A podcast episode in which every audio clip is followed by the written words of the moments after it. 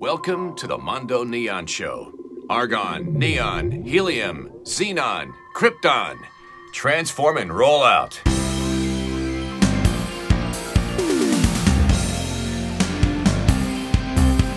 It's Max at Mondo Neon, and I'm with Robert Haus. And thanks for coming on, neon artist in Alaska. Thank you. Yeah, Great and so to be Robert, here. yeah, thanks. And you know, a long time in the coming. We've been talking for a while about doing this, so I do thank you for taking this time out. As far as you know, just I always ask kind of where the general direction is when people kind of got started, but you've got a long, kind of rich history. Uh, I guess tell us a little about the beginnings of neon as far as uh, a work is concerned, and maybe just you can go far back as you like.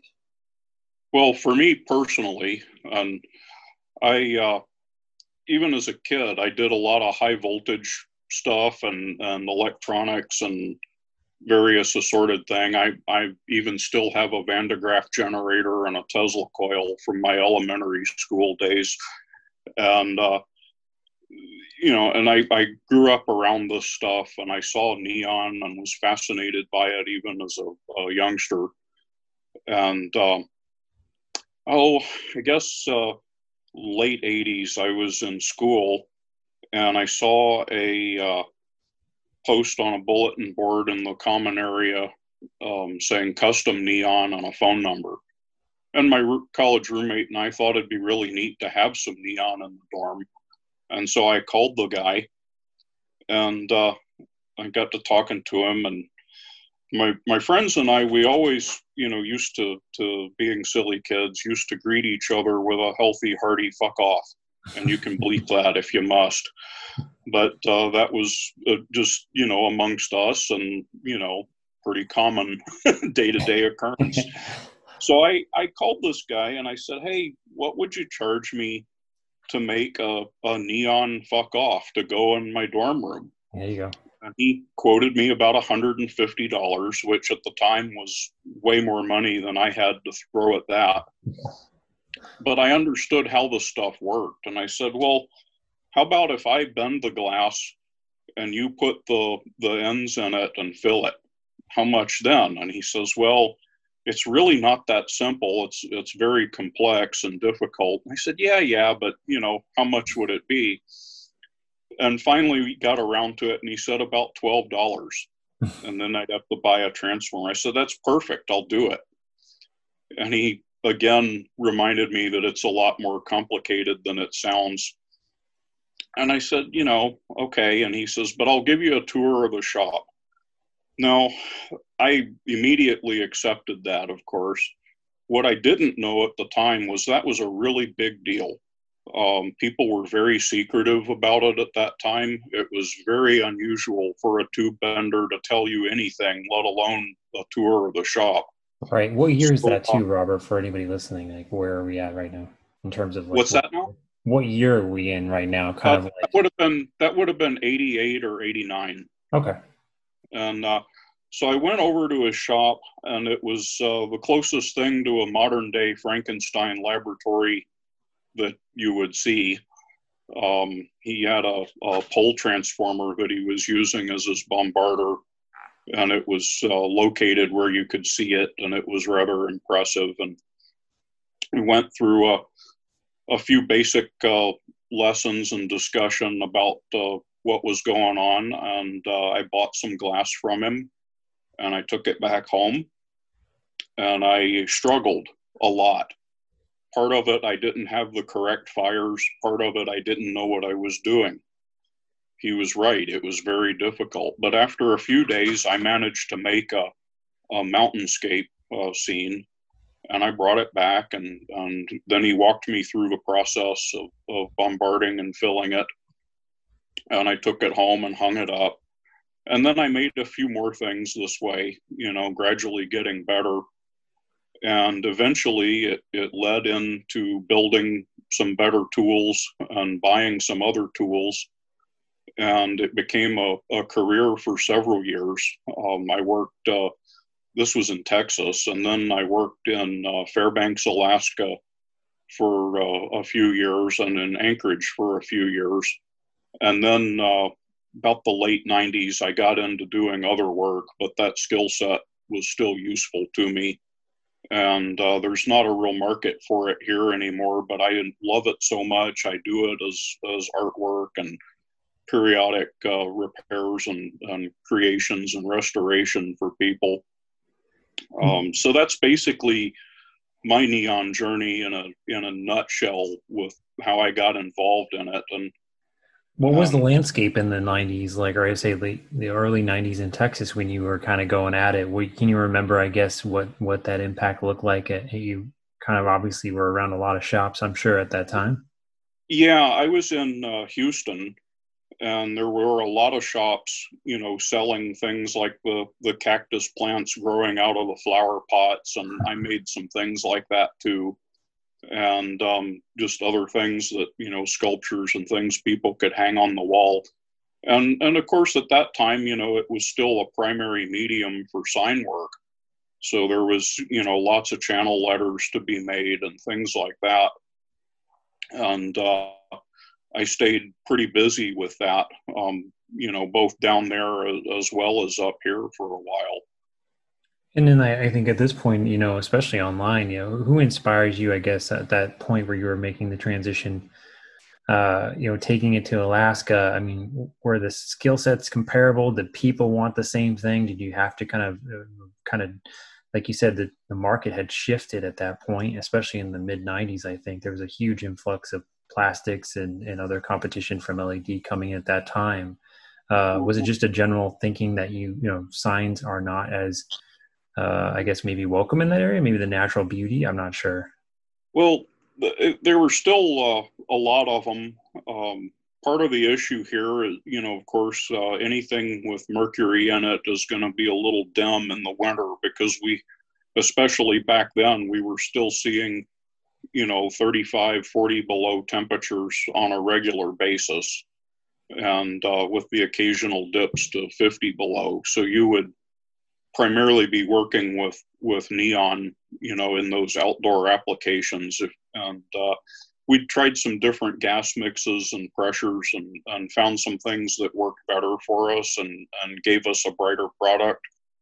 But uh, you know toward the the late 90s, early 2000s, I think, uh, you know, there was a, a real shift away from doing that. And, and, uh, and, and also that's kind of coincided with the economy. Our, our economy up here tends to run a little bit opposite or shifted out of phase by a few years compared to the lower 48.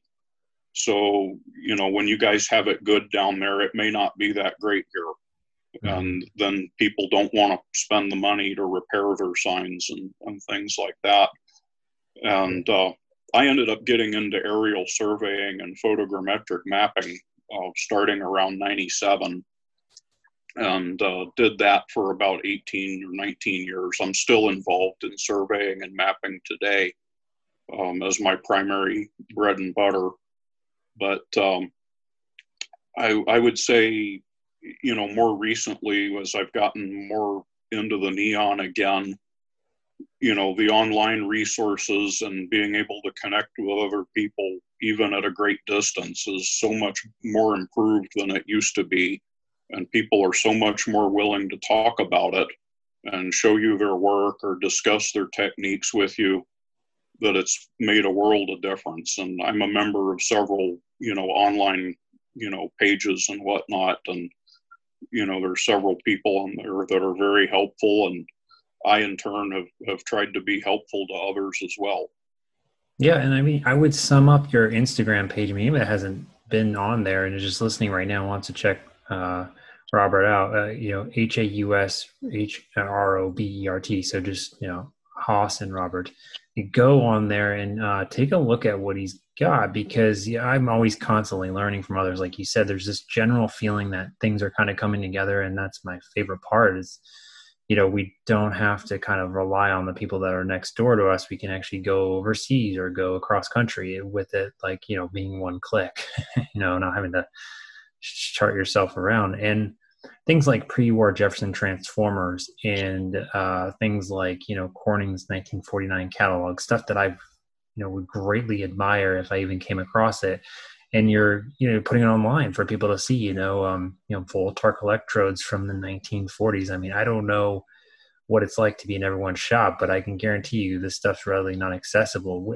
How are you able to kind of transition into, I guess now you're in the collecting mode and you also tinker quite a bit with automotive. We'll get to that in a minute, but it's mm-hmm. fascinating how you've come across all these things. Is it easy for you? Do you have to go out and look for it? I mean, how are you, you know, sourcing all this so, stuff?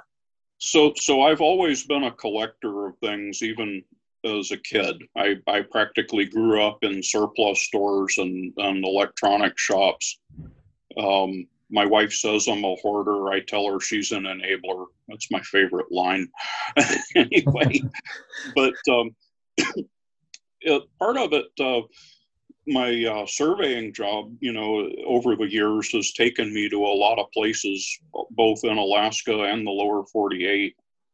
And anytime I would get sent somewhere, I would make an effort to go hit up the junk shops, to hit up, you know, other places that might have things I was interested in when I had spare time to do that.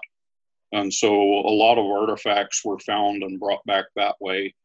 Um, and then, of course, eBay came along and that made it very easy. You could look for some of this stuff from your own home the trick is somebody had to at least have it and, and realize, hey, maybe I can sell this for a couple bucks.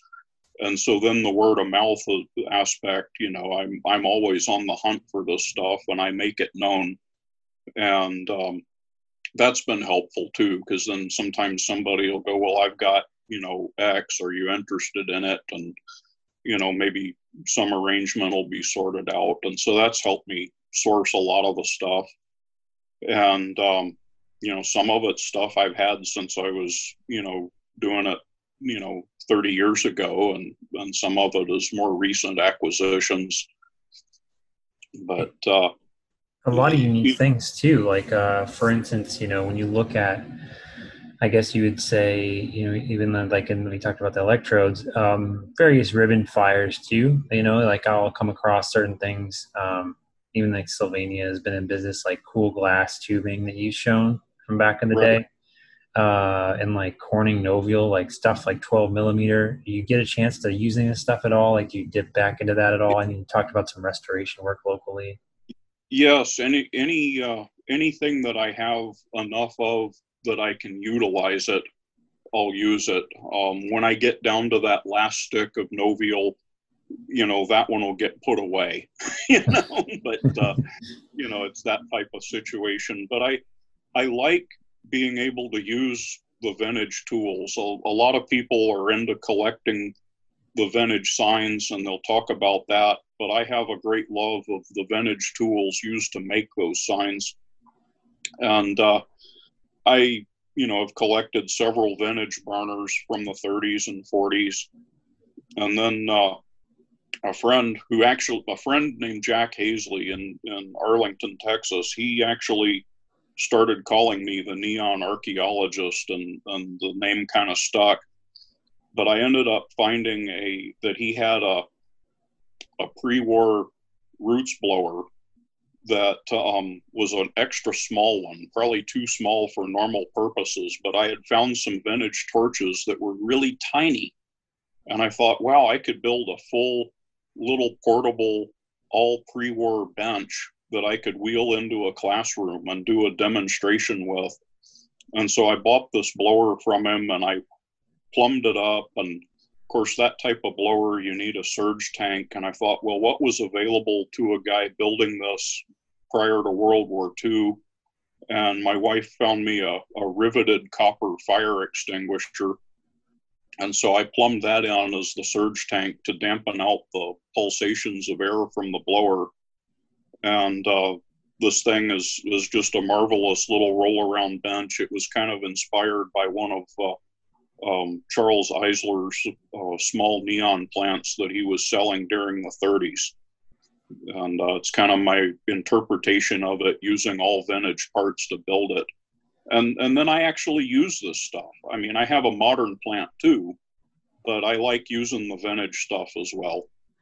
And that's part of it too. Is like I think you know everybody has their unique angle, but I would sum up your aesthetic as yeah, like being uh, kind of holistic in your thinking. I think what's been a highlight to me is just being able to relive some of those experiences that you know I was never even possible to be around. I think anyone who's thinking about what it was like, uh, you're right. There's a huge focus on the signage part, um, but not a lot to do with the actual elements that go into making these signs. And uh, that's the part that gets me really excited is that uh, you've got a really great collection, or at least get get it get that that comes across very naturally. You know, like old Mason like neon salesman type cases where you independently can switch tubes on and off. I've seen that. Obviously, I know it's out there, but not to the degree of you know here's one from the 40s, here's something from the you know the late 50s. It's it's refreshing, and I think yeah, I can only imagine where you're going to end up in the you know and some of these things have to obviously end up in a collection somewhere because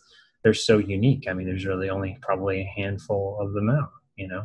Well, one one thing I've been doing, um, because I'm also a, a, vintage technical book lover, I've been amassing a, a pretty good library of uh, not just the old sales brochures like the Corning one you mentioned earlier, but uh, the books that were you know available to people that were in the business and uh, I've kind of been trying to make that worldwide in scope. I found several from various other countries, and uh, one of my projects I've invested in a fairly decent uh, purpose-built book scanner, and uh, I my goal is to preserve this stuff digitally and uh, and make it available and I've scanned some shop notes for for people and put those online as well. You know, old shop notes. But um, you know, with the even if you don't speak, uh, you know, German, for example, you know, the ability now to scan something, make it a searchable PDF, and throw it through a translator, it'll be a little bit choppy. But if you understand the basic subject matter, it'll be close enough that you'll be able to get through it and so you have the opportunity to learn how other people around the world were doing it and uh, there are some very distinct differences in bending style and, and techniques from the Europeans versus the US, and there's a reason for that. And they're top notch in their field, and it's interesting that you know how they evolved along a parallel line, but a slightly different path than than our bending did. Um, so I, I'm trying to put all this together. One of my projects is a book on the subject, and um, who knows how long that'll take me to get done. I'm still amassing information to go in it, and only done a little writing on it at this point, but uh, it's an ongoing thing.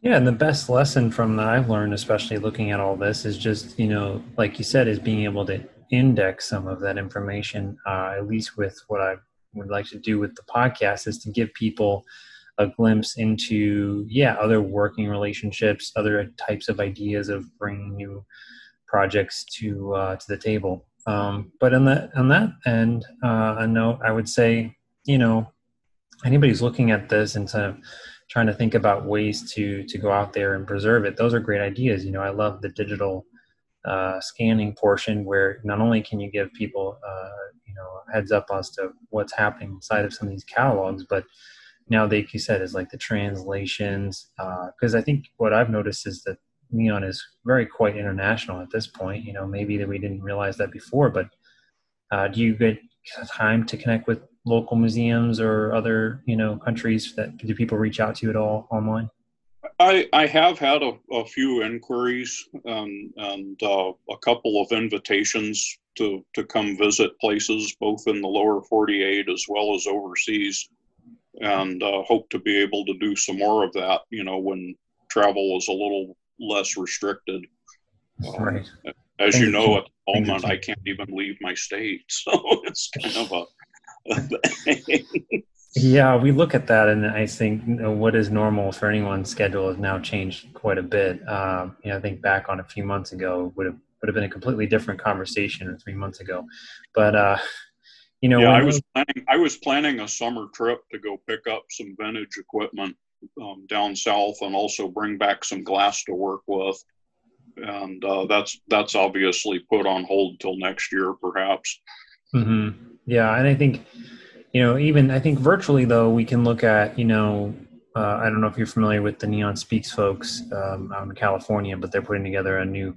It's actually going to be completely virtual this this year. It's usually a very a strong focus on the subject, and there's lots of historians. So um, I'd be happy to connect with those folks because it appears to me that you would fit quite well into that category, especially with all the work that you've done. Uh, I know they're having some speakers and stuff online, so uh, I might be able to sort that out a little bit more. So um, if you find that interesting, I'll let you know. But yeah, yeah. Would... yeah on the spectrum of neon, uh, any places or, or you know that you'd like to end up that you haven't looked at yet? Other states? Have you? I mean, have you been able to travel quite extensively prior to COVID? I mean, does there ever? I guess you know you have a pretty strong network in Texas. It sounds like still. Right, and and you know, a few years ago, my wife and I loaded up a travel trailer and took a three month trip all over the lower 48. And uh, so I was able to stop in the American Sign Museum and visit with Tom and Greg at uh, Neon Works of Cincinnati. They're great folks. Nice. And uh, they're joined with the museum there, and I was able to look through the collection there um, I'm actually wanting to make another trip down there. I highly recommend it. And, um, you know, of course, we've traveled, you know, back east and west. And, you know, I, I still haven't gotten down to uh, the Mona Museum in LA yet. That's on my list of, of places to go. And I've got friends in, in the Los Angeles area as well. And, you know, that are involved in neon and want to come down and visit. Mm-hmm. Oh, those are great locations, and both places I would recommend, highly recommend too, uh, to that degree. Um, anything, any passing notes here? People can go check your workout. Obviously, you mentioned the Instagram uh, heavily on that, but uh, I know you got a website too. Yeah, I have a, a, a old blog page that I had worked on fairly diligently for a while, and then stopped a, a, about a year and a half ago it's uh, novioljourneys.com. Noviol spelled like the glass, N O V I O L journeys. And um, some of my uh, neon stuff and related historical stuff is on there as, lo- as well as a smattering of other things. If someone were wanting to reach out to me, the best way right now would be, you know, shoot me a message through Instagram or uh, email to uh, neonarchaeology at gmail.com. And that's archaeology spelled with the, the AEO variation. I, I, understand some people have shortened it in recent years, but, uh, you know, Queen's English. Anyway, um, that, that would be the best way right now. I, I do have a domain for a, a more neon focused website that I want to set up, and I just haven't set it up yet. But my intent is to put a an online library as well as gallery and some other things there. Um, and when I get that done, I'll of course you know make it known. Yeah, well, please do, and we'll, we'll pass it on to uh, to everyone. Well, Robert, I appreciate you coming on the show. Uh, obviously, a wealth of information. Be sure to include some links in there, get people on uh, to what you're doing. But uh, really great stuff, and, and you know, can't wait to see what you come up with next. Thank you very much. Hey guys, hope you enjoyed that show. If you haven't done so, please leave us a review on your podcast aggregator of choice. We have a lot of great neon guests coming up, and as always, thanks for listening.